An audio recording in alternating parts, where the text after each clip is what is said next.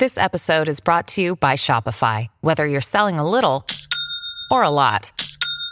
Shopify helps you do your thing, however you cha-ching. From the launch your online shop stage, all the way to the we just hit a million orders stage. No matter what stage you're in, Shopify's there to help you grow. Sign up for a $1 per month trial period at shopify.com/special offer, all lowercase. That's shopify.com/special offer.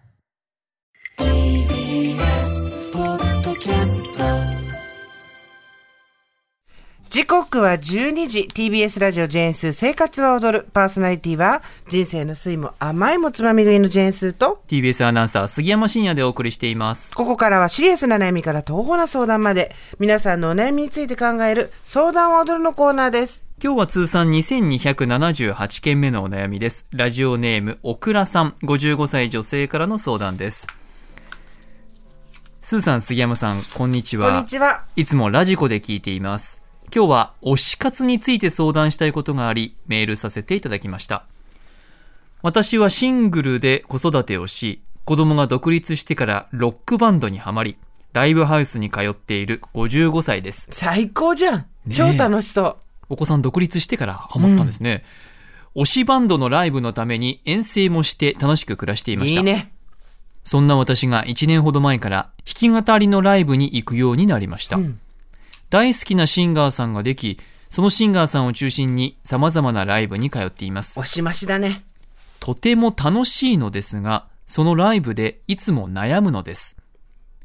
弾き語りのライブはライブカフェやライブバーなどで行われ、シンガーは 2,3 人、お客さんは10人から20人ほど。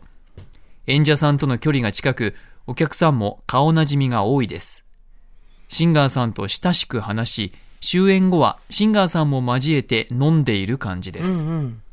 ですが私はそんな空気に馴染めず、どう振る舞っていいのかが分かりません。シンガーさんが近いのは嬉しいのですが、私はスターのシンガーさんの前で緊張して挙動不審になり落ち込みます。そして終演後の物販ではシンガーさんが物販に立って直接購入します。推しのシンガーさんの物販をいつも購入しますが、私は緊張し、未だに素敵でしたしか言えません。この物販も悩みの種です。気に入ったシンガーさんの CD は購入もしますが、何人か出演者がいる場合は全員の CD を購入するわけにはいかず、いたたまれない気持ちになってしまうのです。例えば演者さんが3人の場合、推しシンガーさんの物販を購入し、もう一人の方を購入したいと思っても、残りの一人の方を購入しないのが申し訳なくなってしまいます。物販席にいるシンガーさんを見て、誰も購入者がいないのを見ると、素敵な歌を歌っていたのは間違いないので、購入して応援したいと思うものの、それをしているとキリがなくなってしまい、そんなにお金もないので悲しくなってしまうのです。そのため最近は推しシンガーさんの物販のみを購入し、他の方は諦めるようになりました。こんなことを気にしている自分に呆れるし疲れてしまうのです。ロックバンドの推しはワンマンライブが多く、キャパも大きいので、キャパシティですね。このような悩みはありません。弾き語りライブもこれからも通い続けたいです。私はどのように向き合っていけばよいのでしょうか。アドバイスよろしくお願いします。おくらさん、ありがとうございます。楽しそうですよね。ですね、楽しいとね、ご本人も言ってるようですが、そうただ悩んでいる、まあ、推し活と呼ばれますけども、ここね10年ぐらいでそういう言葉が頻繁に使われるようになったのかな。まあ、昔からファンになって追っかけで地方まで一緒に行ったりとかライブを見たりとかっていうのありましたから、まあ、バンドの時はバンギャなんていう言い方をされてましたけど、で弾き語りのライブ、これなかなか確かに空間が密なので、人間関係も密であるような気になっちゃうから難しいですね。その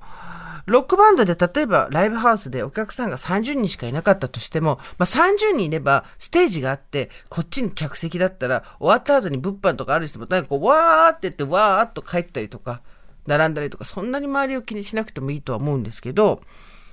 弾き語りライブだとね、終わった後も始まってる時、やってる時も始まる前もテンションが多分そんなに変わんないと思うんですよ、弾き語りっていう特性もあって。でそうするとなんとなく普通のテンションのままその後の物販、いわゆるものを自分の CD とかを自分で自主制作で作ってきたものを売る場所っていうのが終わった後にあるんですね。でそこで、演者さんと本人がそこに立ってお金を受け取ってありがとうございました。じゃあなんでそんなことをやるかっていうと、売るものがすごいたくさんあるというよりは、現場によってはそこでチェキを取るとか、今コロナ禍でまだチェキ復活してとかあんのかな、アイドルとかそうですけど、ちょっと喋るっていうことができるんですよね、お金を払うってっていうのを、やるというと、で応援します、頑張ってくださいとかっていうための多分フォーマットなんだと思うんですけど、なのでこの件に関しては多分ね、この関係性がすごく近く感じちゃうから、混乱してるんだと思うんですけど、そもそもは板の上に上がって何らかの創作物で楽しい時間を提供する側と、それをお金を払って享受する側なんですよ。腐ってもそこは、楽しく飲んだりとかしても、だって提供されるものがなければその人との人間関係は基本的にはないわけだし、提供されるものに納得がいかなければ金を払わないわけじゃないですか、でそこはあくまで、創作物の提供とそれの金銭による、享受っていうところが前提にあるので、例えば友達とか会社とかそういう通常の人間関係で言ったら、3人いるうちの2人は買っても1人は買わないのは申し訳ないとかいう気持ちが出てくるのもわかるし、現場に行けば言っても、そんなこと言っても目の前にいるのはね、人間ですから、寂しそうな顔してれば1枚買いたいな、買ってあげようかなっていう気持ちになることもあると思うんですけど、それでお財布なんかが空っぽになってすっからかんなるのは本末転倒なので、そこはやっぱりCD が欲しいと思うまで心を動かされた時には買う、そうでもない時は買わない、それこそ推しの人でもそうでもない時は買わないっていう、やっぱりなんか困った時には必ずそもそもの関係値なんだっけって言って、あ、そっかそっか、創作物表現したものっていうのを提供されて、それを受給、受け取るっていう構造なんだ、そこの循環なんだっていうのが、立ち戻ってそこから自分が外れないように、そこの板の上に関してはね、律した方がいいと思うんですよ。ただ、これぐらいの感じだと、もしかしたら友達になったりとか、それなりのなんて言うんだろう、本当に人間的交流が生まれたりすることもあると思うんですよ。推し活っていうことじゃなくて、相談に乗ったり乗られたりとか。で、それはそれで、そしたら並ばないことに関して多分より問題にならないと思うんですよね。あ、ちょっといわゆるその例えば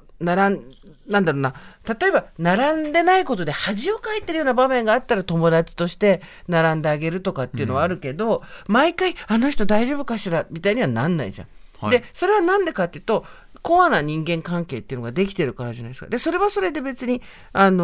いいと思うんですけど、こういう現場であることは。ただ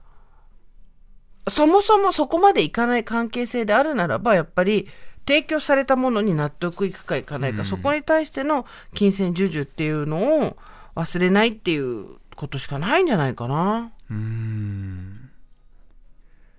なんか現場に行くとやっぱりこういうね、おそらくシンガーが3人いた場合に3人を推していなくても、やっぱり誰かが並んでないみたいのを見ると、買ってあげたいなという気持ちが生まれてきちゃうんですね。それが人間だと思います。ただ、毎回それやるわけにはいかないし、あと、お客さんが、シンガーが2、3人、お客さんが10人、20人っていうことは、つまり、こ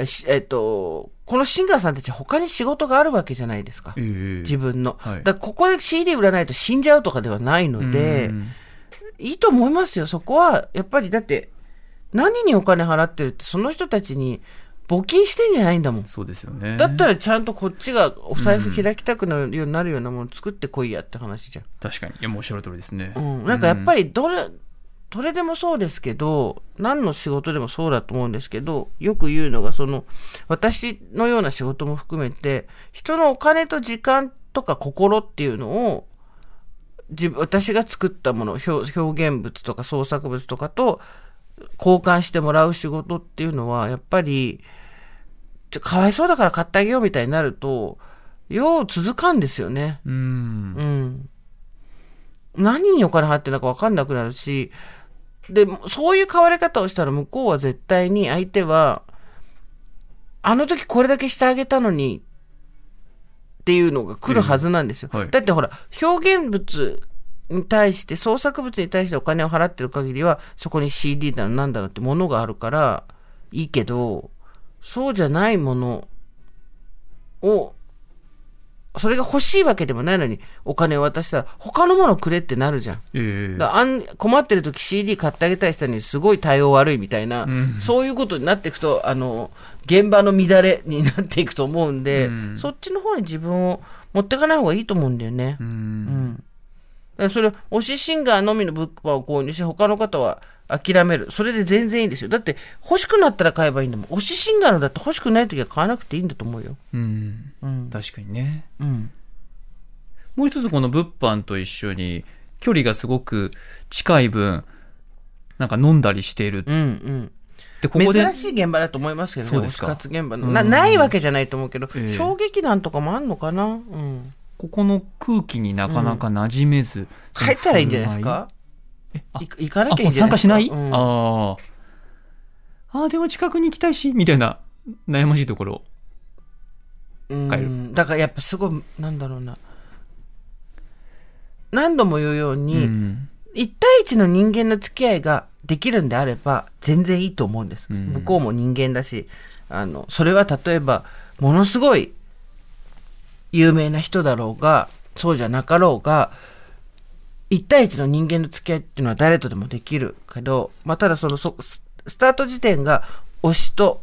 ファンってなっちゃうとね、難しいと思うんですけど、でもそれってあくまでその